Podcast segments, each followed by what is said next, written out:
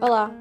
Uh, não fosse eu uma criatura bastante indecisa e que, se pudesse, andava sempre a trocar as coisas todas, uh, venho explicar o que é que eu sinto em relação ao nome deste podcast, que não é um podcast e que, se calhar, estou a pensar uh, em mudar. Portanto, até já! Estava eu a dizer.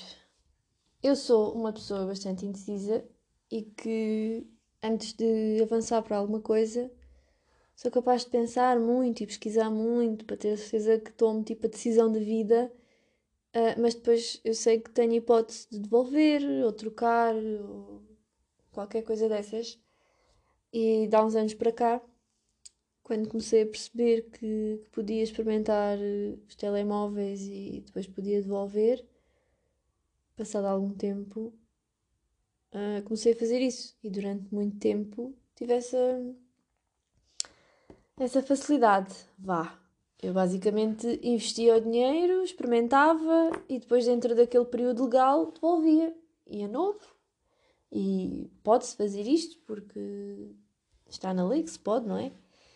Eu aproveitei isso para experimentar várias marcas e vários sistemas e não sei o quê. Uh, o que acontece é que, passado alguns anos disto, uh, fartei-me, não é? Depois de já ter experimentado muita coisa, senti que estava na altura de assentar. Uh, isto parece que de repente tenho uma, tive uma data de relações e decidi casar. É mais é, parece, parece que, que a minha relação com as coisas é, é essa. Então, aos 29 anos, decidi assentar com um telemóvel.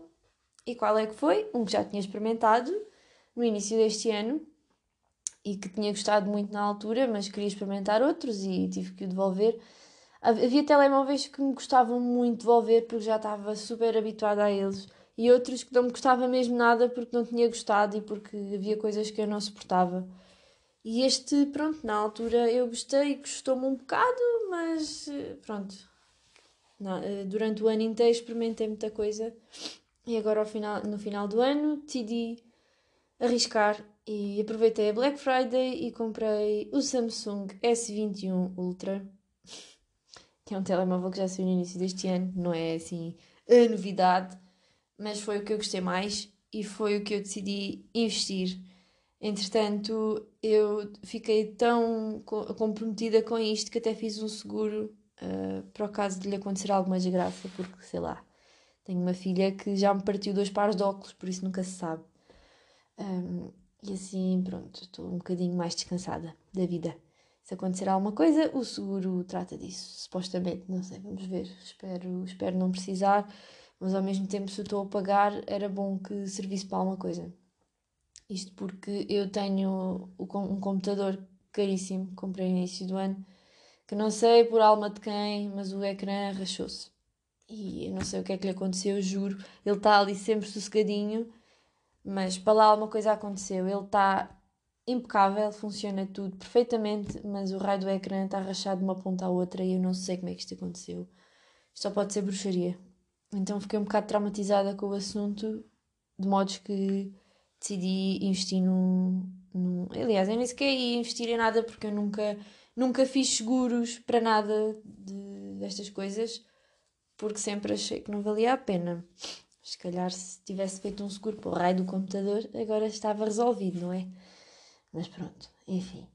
Uh, então uh, consigo. E foi difícil porque uh, veio Black Friday, eu vi o valor do telemóvel a descer, consegui encontrar o telemóvel em, bo em bom preço em vários sítios e fui deixando de até à última porque estava a ganhar coragem até que era um, já, já era dia 1 de dezembro, já todos os telemóveis tinham voltado ao preço normal e só encontrei uma loja com o preço ainda bom e percebi que se não fosse naquele momento já não era, porque no dia a seguir de manhã o telemóvel já tinha voltado ao preço normal. Então decidi entrar uh, com força neste novo capítulo que é assumir um telemóvel e usá-lo até se estragar. E pronto, estou muito contente com a minha decisão, muito orgulhosa. Um, e pronto, até ao momento estou satisfeita. E, e isto é, é, é, todo um processo meu, porque as pessoas normais são assim. Eu é que andava nesta, neste labirinto de vamos experimentar, quer experimentar, quer experimentar. E, e acabar por não assentar com nenhum, portanto, estou contente por mim. Porque eu sou uma pessoa que. Custa-me muito assumir um compromisso destes. Tipo, eu não, não consigo comprar coisas muito caras e pensar que tenho que ficar com elas durante muito tempo quando já não me identifico com elas.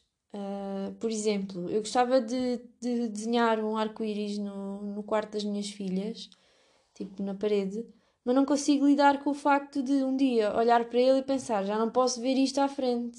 Depois teria que pintar tudo por cima outra vez e é uma coisa que não me está a apetecer. Por isso, até já pensei em comprar um, um, um arco-íris tipo autocolante mas tinha que ser grande e tinha que fazer aquele efeito de aguarela que era o que eu idealizava e ainda não me esforcei muito para isso, sinceramente. Então uh, mantenho a casa muito simples para depois poder fazer estes, estas, estas coisas que acabo por não fazer porque tenho medo depois de me fartar. As minhas casas de banho já me arrependo um bocado de ter apostado em azulejos tão simples. Na altura havia uns tão giros, mas eu tinha medo de me fartar daqueles com muito detalhe. E eu tinha medo de olhar para eles um dia e já não posso ver isto à frente. Então meti azulejos básicos, tipo de uma cor só. E agora já acho que. Ah, porque na outra casa onde eu vivia eu tinha azulejos brancos, mas a cortina do banho tinha muito detalhe. Então eu gostava de ver uh, o contraste do, do detalhe mínimo para uma coisa assim com muito detalhe. Gostava muito de ver. Mas aqui, como só tenho polibãs, polibãs não tenho hipótese de meter cortinas, tenho aqueles vidros manhosos que estão sempre sujos por mais que eu os esfregue. Uh, e não, pronto, não, se calhar devia ter mudado os azulejos, mas não quer dizer que um dia não passe da cabeça e decida gastar dinheiro nisso, mudar os azulejos. Que é só ridículo porque a casa é nova e não faz sentido nenhum. Por isso, aprenda a viver com isso, Sofia. Um, eu diria que isto é, um, é, é, é, é provavelmente o resultado da terapia que ando a fazer esta, esta capacidade de assumir coisas? Eu acho que sim. Acho, eu noto, noto algumas diferenças no meu dia a dia. Um, não é que sejam tipo, sei lá, visíveis, mas para mim eu noto diferença. Noto diferença também na minha ansiedade e, e nessas coisas todas. No entanto, uh, eu, eu, como já disse 500 vezes, eu sou uma pessoa muito indecisa e eu gostava de ver isto como uma coisa boa, uma característica boa, porque eu não me atiro de cabeça para as coisas. Eu penso muito e gosto de ter a hipótese de mudar de ideias. Eu estou muito agarrada a esta hipótese de mudar de ideias.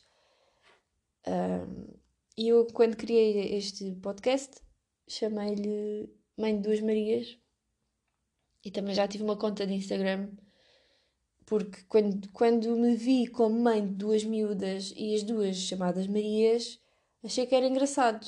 No entanto, acho que me estou a limitar muito a isto. Ou seja, a, limitar muito ao papel de ser mãe.